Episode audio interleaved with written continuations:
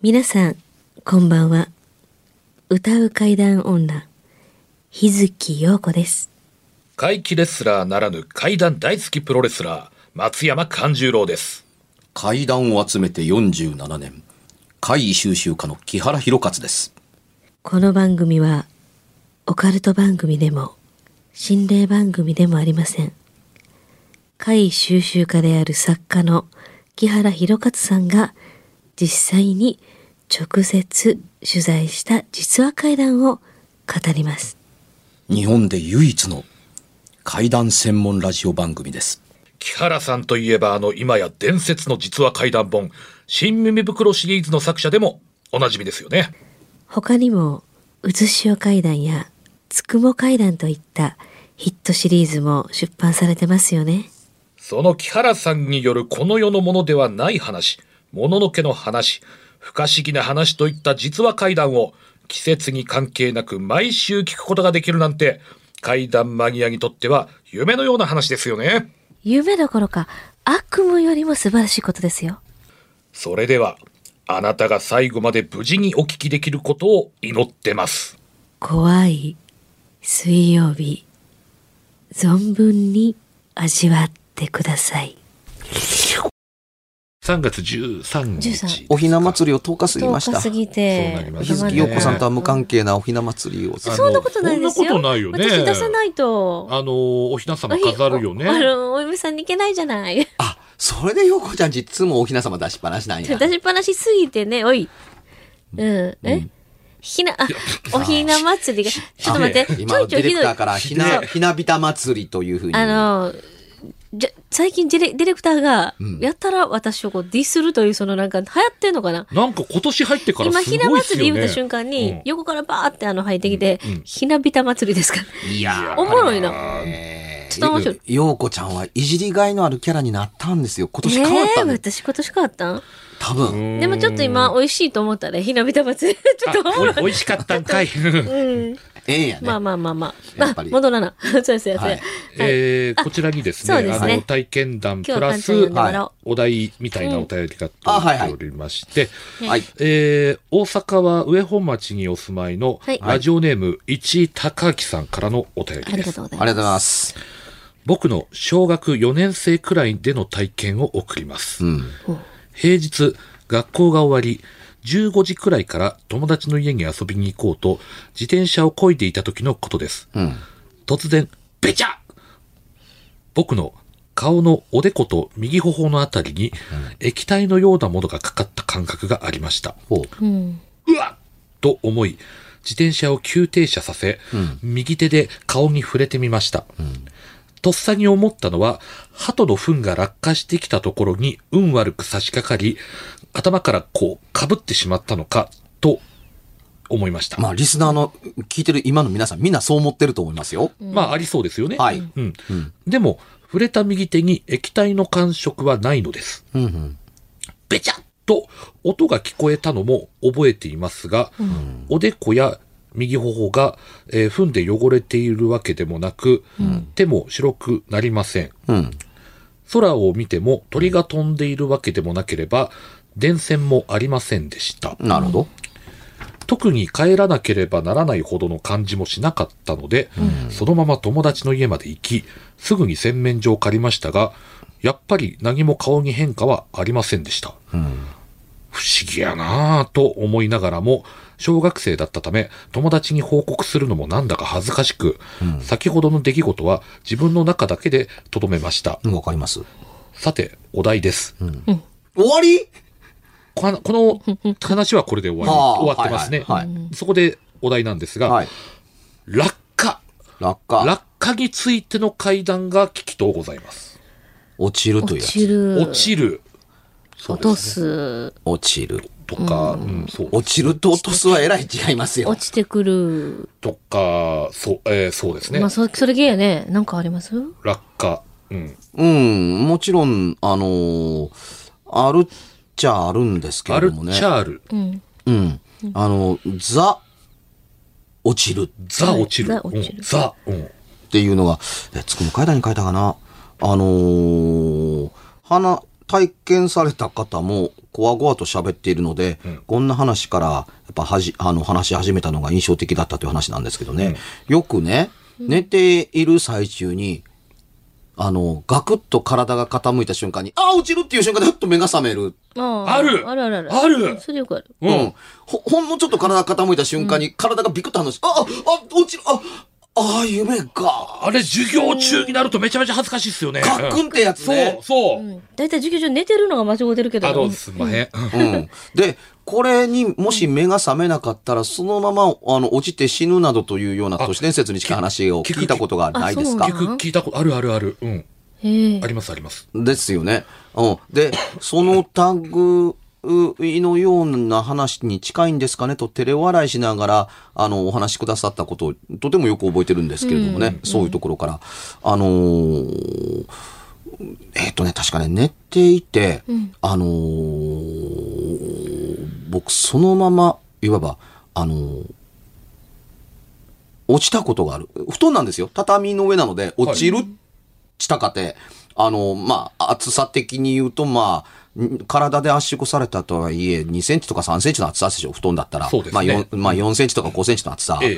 から、あの、あの、落ちて、あの、僕の場合は特別なのか、完全に布団から落ちきって、体出るんですって、布団から。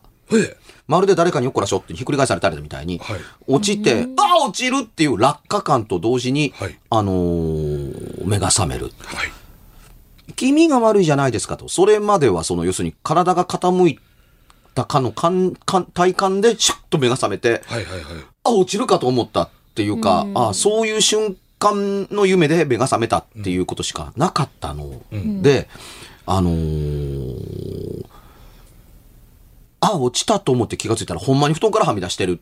ゴロッと転がってるっていうことが、あの、続いたことに、あのーまあ、お、おおかしいな、みたいな風に思ってましたと。はい。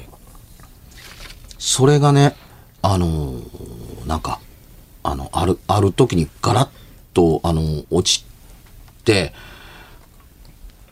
落ちながら、俺はこのまんまで落ちる、落ち続けると死ぬのかなみたいなつもりに思ってた時に、ガッとその、お体がガーッと落下する途中で、あの、右足か何か掴まれて宙に浮いた。うわち、捕まって助けてもうてるみたいな。で、その、上にはその、なんかこう、天井が見えてる。く周りは真っ暗な中で天井が見えてる。自分の部屋の。うんですで、その、くり抜かれたかのように、その天井が遠いんですよ。周りの暗い中で。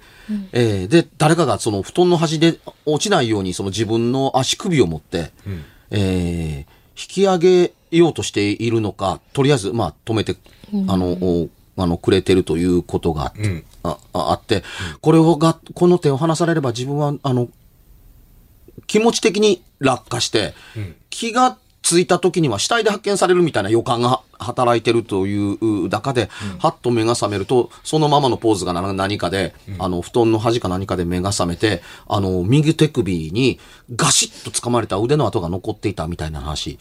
ちょっと本の内容と違ってたらごめんなさい。なんかそんなような落下してるところを誰かに掴まれて助かったというような記憶を持ってるという話を。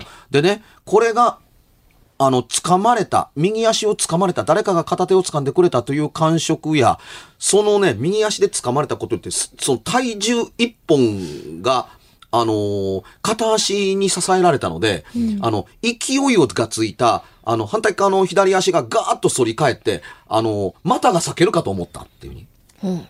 お落ちかけたのバッと開くから、また避けるかと、またが人事痛かった上にその足首に、あの、握りしめて、ぐーっと握られたからまだ元に戻りきってない手の指の、あの、握りしめた跡が、ガシッと残って、薄い、あの、紫色になってたっていうのを覚えていますって。長く掴まれていたので。すごい力ですよね。あとはそうやって作るで、ぐらい。これ、この、ここで掴まれてなかったら、あの、僕死んでたのかなと思ったりしますみたいなような体験談を確か聞いて書いたんじゃなかったかな。その手首の跡がなく、手首に残った、あの、手形の話が入ってなかったら、これは採用しなかった。ああの、実はですね、はい。あの、せこれ過去にも、あの、話したことがあるはずなんですけれども、は。あの、拙者のことなんですけどね、おそらく話したとしてもだいぶ前になると思うんですが、うん。うん。あの、メキシコで修行してた時の話なんですが、あの、まあ、領土部屋で寝てる時に、その、額がありまして、はい。あの、こう、狭い部屋だったんですが、ん。こう、窓がありまして、そこにベッドをこう、ベタ付けてたような状態でして、聞いてる方わからないでしょうけど、あの、松山勘十郎さんはですね、あの、絵を描いて今説明してくれてます。ええ。はい。で、そのベッドの、あの、足元にちょうど窓がありまして、で、このベッドの高さとほぼ同じ高さに、うん。こう、ガラガラっと開く窓がありまして、はいはい。で、その大きな窓ガラスなんですが、うんこの下の方だけ察し的にこうガラガラっと開くような窓だったんですね。うん。で、えー寝ていまして、夜寝てまして、んで、拙者は枕をすごく高くして眠るんですね。うん。うん。で、えー枕を高くして、うつ伏せになって顔は横向けて寝てました。うん。で、暑かったんで、この足元の窓を開けてました。はい。風が入ってきてちょっと涼しかったんで。はで、えー ちょっとまあ、えーベッドライトのようなもので照らしながら、はいまあ、本でも読んでて、そのまま、こーっと寝ちゃったんでしょうね。うんうんうんで、寝てる時に、その例のガクンが来まして、うんで、寝てる時のガクンって、まあ、あの、結構あるじゃないですか。みんなあるあるって言ってたように。うんうん。で、違ったのは、そのガクンの後に、ん体がザって、後ろに移動したんですよ。はい。うん。で、なんだとパッと、とっさに、ま窓の方に引っ張られたみたいな感じですか？そうです。はい。あの、要は、えー窓の方に足を向けてたので、んそっちに向かってザザッと。体が動いた。はい。はい。で、とっさに飛び起きまして、んで、なんだなんだと。で、周りの状況確認が始まった。うん。枕が高いから、その、ずり落ちたのかなって思ったんですよ。うん。ずるずるって。うん。でもそれだったら、あのー斜めにこうずるずるずるって、ゆっくりずり落ちるはずじゃないかと。うん。真下にガクンっていう感覚の後、真後ろにザザっていううん。感じだったんですね。で、目を向けたら、こう足元に開いてるこの小窓。うん。だから、寝てる拙者の足を窓の外から誰かが掴んで、そっちにザって引っ張ったってイメージすると一番しっくりきたんですよ。なるほど。その瞬間もゾーってして、うん。で、寮のリビングに降りて、まあ朝まで過ごしたと。うん。そんなことが過去にありましたね。ちなみに、うんあの、その時の、うんえーまあ言ったように、誰かが窓の外から拙者の足を掴んで、そっちにザって引っ張ったってイメージすると一番しっくりきたんですけど、その時の拙者のこの部屋は3階だったんですよ。ん。それで余計になんか瞬間的にゾーって怖くなっちゃって、うん。落ちてたら。って思うとね、なんか、そうそうそう、あの、えも言われぬ、まあ、体が引っ張り出されるような大きさの窓ではなかったんですけれども、うんうんうんやっぱりすごく怖かったです、その時は。うんはい。多分ね、カンちゃんが怖かったもう一つの理由にね、はい。そう簡単にあなたの体が引っ張れる体ではないという自覚が自分でもあったからですよ。まあ、言うても、あの、その、まあ、まだまだ修行の身だったとはいえ、レスラーの端くれでしたから、そういう意識は多分あったと思います。あったと思いますよね。うん。あの、普通の人ではそう簡単にね、いかなベッドの上とはいえ、ん。全身をずっといっぺんに、そう、つか、あの、掴まれたと同時に、しかも掴まれた意識もないのに、うん。あの、下に引きずら、引きずるほどの強力な力が働くというような、あの、感覚というのは怖いと思いますよ。できるわけじじゃないから。そりゃ、そうですよね。そりゃね、やっぱり。うん。はいあ子供ならね、誰が動かしたんやという置き方はできますけど、まだねうん。大人うんだったら、えっと思います。自分の体がそう簡単に動かせるとは思えないから。そう、だからベッドの上で飛び起きて、ほん、ちょうど本当そんな感じでした。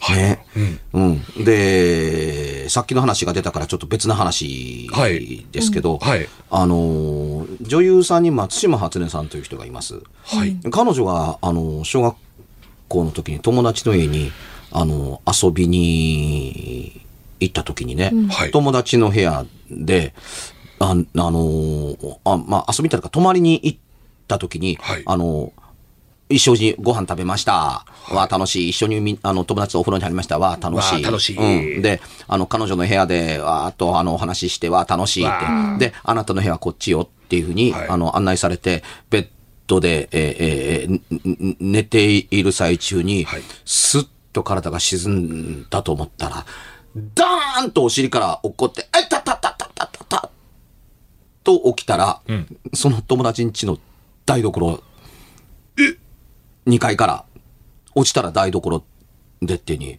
で、ダーンという音が聞こえたので、そのうちのお母さんが、あら、初音ちゃん。え、なんで台所におるの？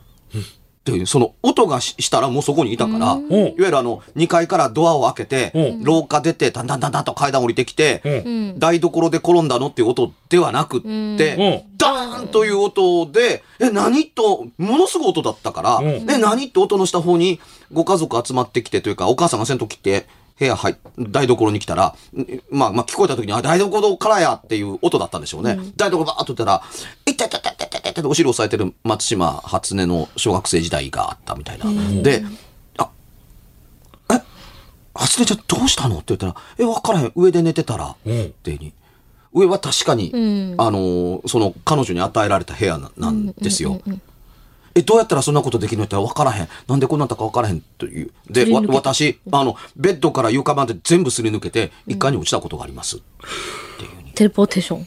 まあ、テレポートという、トレポート現象などというと、まあ、すごくわかりやすい言葉だったりしますけれども、あの、以前の放送した中で、その、プロレスラーが、その、沖、プロレスラーの方が沖縄で泊まった時に、鍵がベッドをすり抜けて、あの、下の階に落っこって、下の階の部屋の人が、なんでここに上の階の鍵があるんだっていうので、不思議に思って、あの、フロントに届けたら、ちょうど僕の部屋の鍵がなくってというそのレスラーと、あの、うちの部屋に、あの、鍵がもう一個なんか上から落っこってきたんです。いや、天井から落ちたんですけど、天井何もないですよね。しかもこれ上の階からです。真下の階の部屋の人がフロントに届けに来たのと、鍵が見つからないんですっていうのとが出くわしたっていうお話、お話したことがありましたけど、はいはいあの、物体でもそんなにおそういうものをすり抜けて落っこってくるっていうこともあれば、人間でもそういう体験をしたという人もいたりする。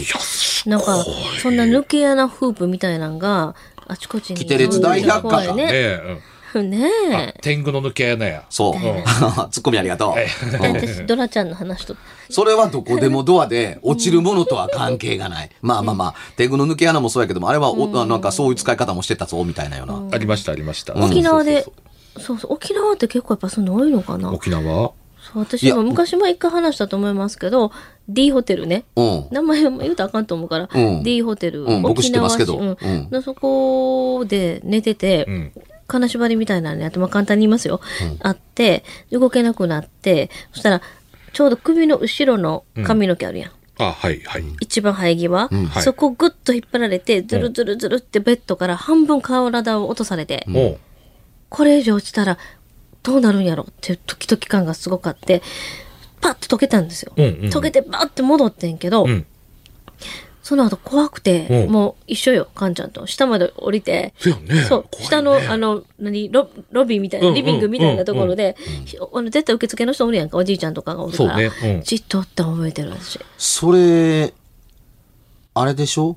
まるで壁から出てきた手があなたの後ろ髪を掴んで、ひベッドから引きずり落とそうとして引っ張ったという話だったでしょ？そう、何か、で、出てきたところは後ろから見えないわけ。けど、多分、うんうんうん。間違いなくおかしいやん。どこから出てきてもおかしいわけで、私じゃないから、ん。一人だし、うん。そう。で、もともとそこにはちょっといろいろ、いろんな噂聞いてて怖かったんだけども、その当時さ、もう与えられたホテル泊まるしかなかったから、うんそうだよねもううん、そまあ、嫌とは言えんわね。うん、ほんで、まあ、普通に寝てて、あ、ま、なんか気持ち悪いな金縛りになりそう、あ、なったってなった時にもうすぐでした、それは。もうずるずるずるずる、もう体半分あの、腰ぐらいまで、もう、くの字でこう、頑張ってこう、落ちひんようにせなぐらいの意識があったもん。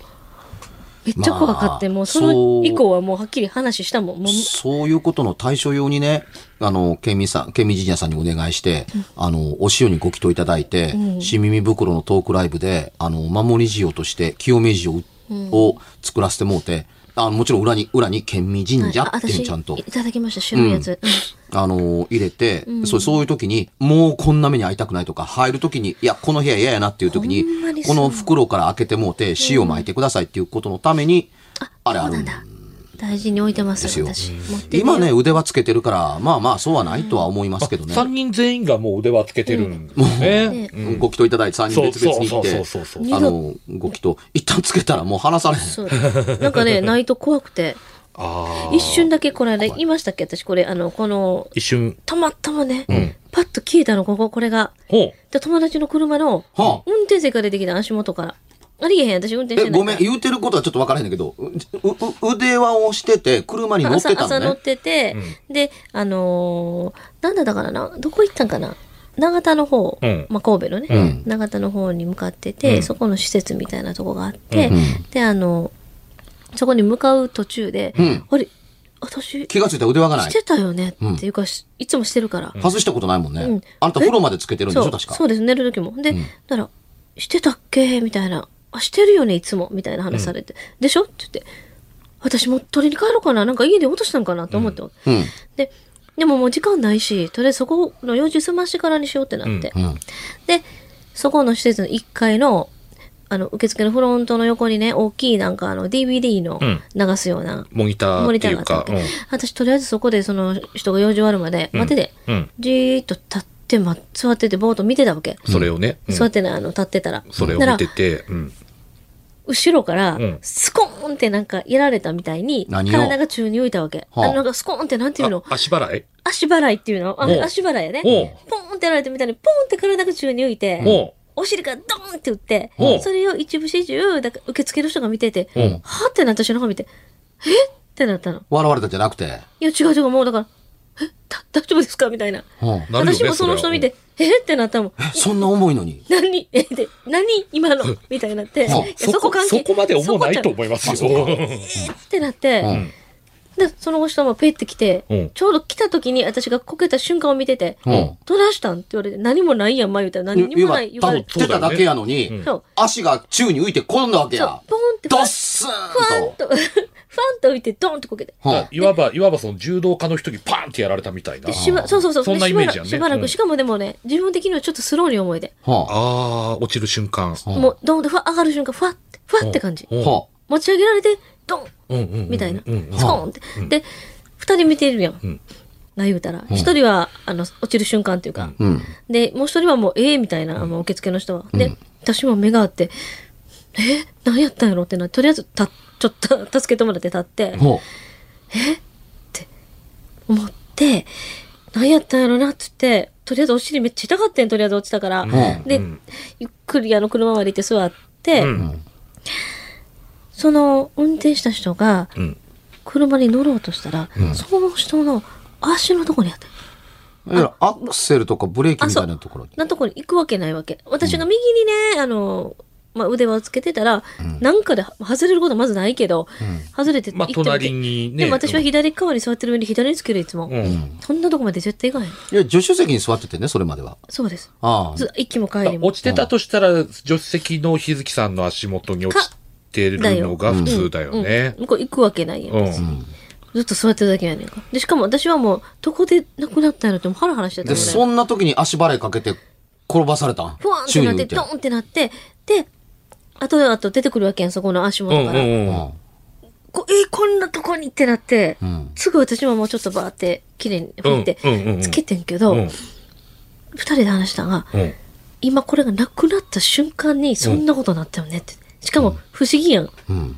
何にもないとこでボーンってうん浮いて。うんうん私これつけてなかったら、もっと普段、なんかひどい目なもんちゃうんって思ってしまいました。いや、つけてなかったら、ね、震度どんだけの地震が起こったか分からへんみたいな話やね。どんだけ血圧そんなことがあったん？あれこれ言わ言ってないんかな？言ったような気もする。ああ、言うたことがあるんやねなんかで今でも落ちるというテーマでこの話を聞いたからこそ、新鮮に聞こえる。まあ、やっぱもうそれだけもう印象深いね、やっぱエピソード。やっぱりね、うん怖かった。も怖いうね逆になかった間にそれが起きて、うん。あの、家出てからやったら結構1時間ぐらいはつけてないよね。うん。腕輪がなくなってわずか1時間でそんだけのことが起こられたら最後、その腕輪は外されへんね。陽子ちゃんにとっては。だからもうめっちゃもうドキドキして。でもね、あの、拙者なんかは、あのーまあ、お風呂入るときとかは外すんですよ。ん。まあでも、あのーそれでも基本、こうやってつけてますけれども、うん。こう、つけてへんかったからどうこうっていうよりは、どっちかっていうと、うん。あの、これを、あの、いただいてきてからの、何かその、また良いご縁とか、ん。あの、新たなお仕事とか、なんかそういう方への、こう、なんというか、その感謝の念と言いますか、あのーこう、意識はすごく向くようになったかなっていうのあ、は。なるほど、いいね。ことですねあお仕事的にね、それもあります、あります。うん。うんあの、日月さんもね、なんか言って去年からましたもんね。もう、うんあのー、またね、あのー、い行かせていただいてから、またさらに。だもちろん、あの、皆さんそれぞれの、んもちろんこれまでの、その、努力の成果うんでしょうけれども、もちろん、でも、それをまたさらにこう後押ししてくれてる感じでとす、ね。やっぱり考えると、すごく、あの、ありがたく思えてくるっていうのは、すごくありますね。うんああ確かにそうかもしれないですね。うんでもね、こういう普通の、こういう話、こういうなんかこう、神社さんが混じる話をしてるときは、うん何の余計な音も入らんもんですね。ほんまですね。今今ふと思ったけどうん、あの、入る時と入らない時の話がなんとなく最近微妙にあって、こういう話をしてる時には入らないんだっていうことに、入った時にいつもね、あ、またこんな音が入ってて気がつくことが多かったけども、入らないんだなと思うことにふと気がついたら、入る話題と入らない方向性の話題と二つあるのかなと思わんでもないですね。余計なことですけど。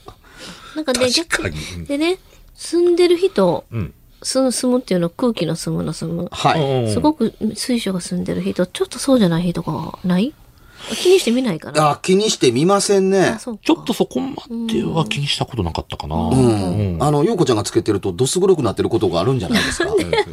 そんなことはないですか？ないよ、いや、大多分。ね、木原さんはそんだけ日月さんのこと好きなんですよ。だからあ、。そうだよ。だから好き、好きな子ほどちょっといじめたくなるじゃないですか。あなるほどその気持ちがどす黒く。じゃあどす黒、くじゃあ、佐々木ディレクターの日月陽子愛はもっとすごいわけやね。もっとすごい。ディスりしかない。ただ、表現の仕方に問題があるだけで。問題ありすぎやよ。あの、放送禁止用語やから。でも絶対、小学校の時、クラスの男子とかおったでしょ、そんな子絶対。男の子はやっぱみんなそんなもんだよね。そう、そう、そうなんです関心持ってほしくてしょうがないのがそういうふうに現れてしまう。そういうこと、そういうこと。それはもうね、やっぱ、あの。それは男の子やから許せるで、成人男子だとそこは言ったらあかんっていうのはあれ。まあ、一般論としてはそうなっちゃうかな。まあそうかなそういう人からも守ってほしいな。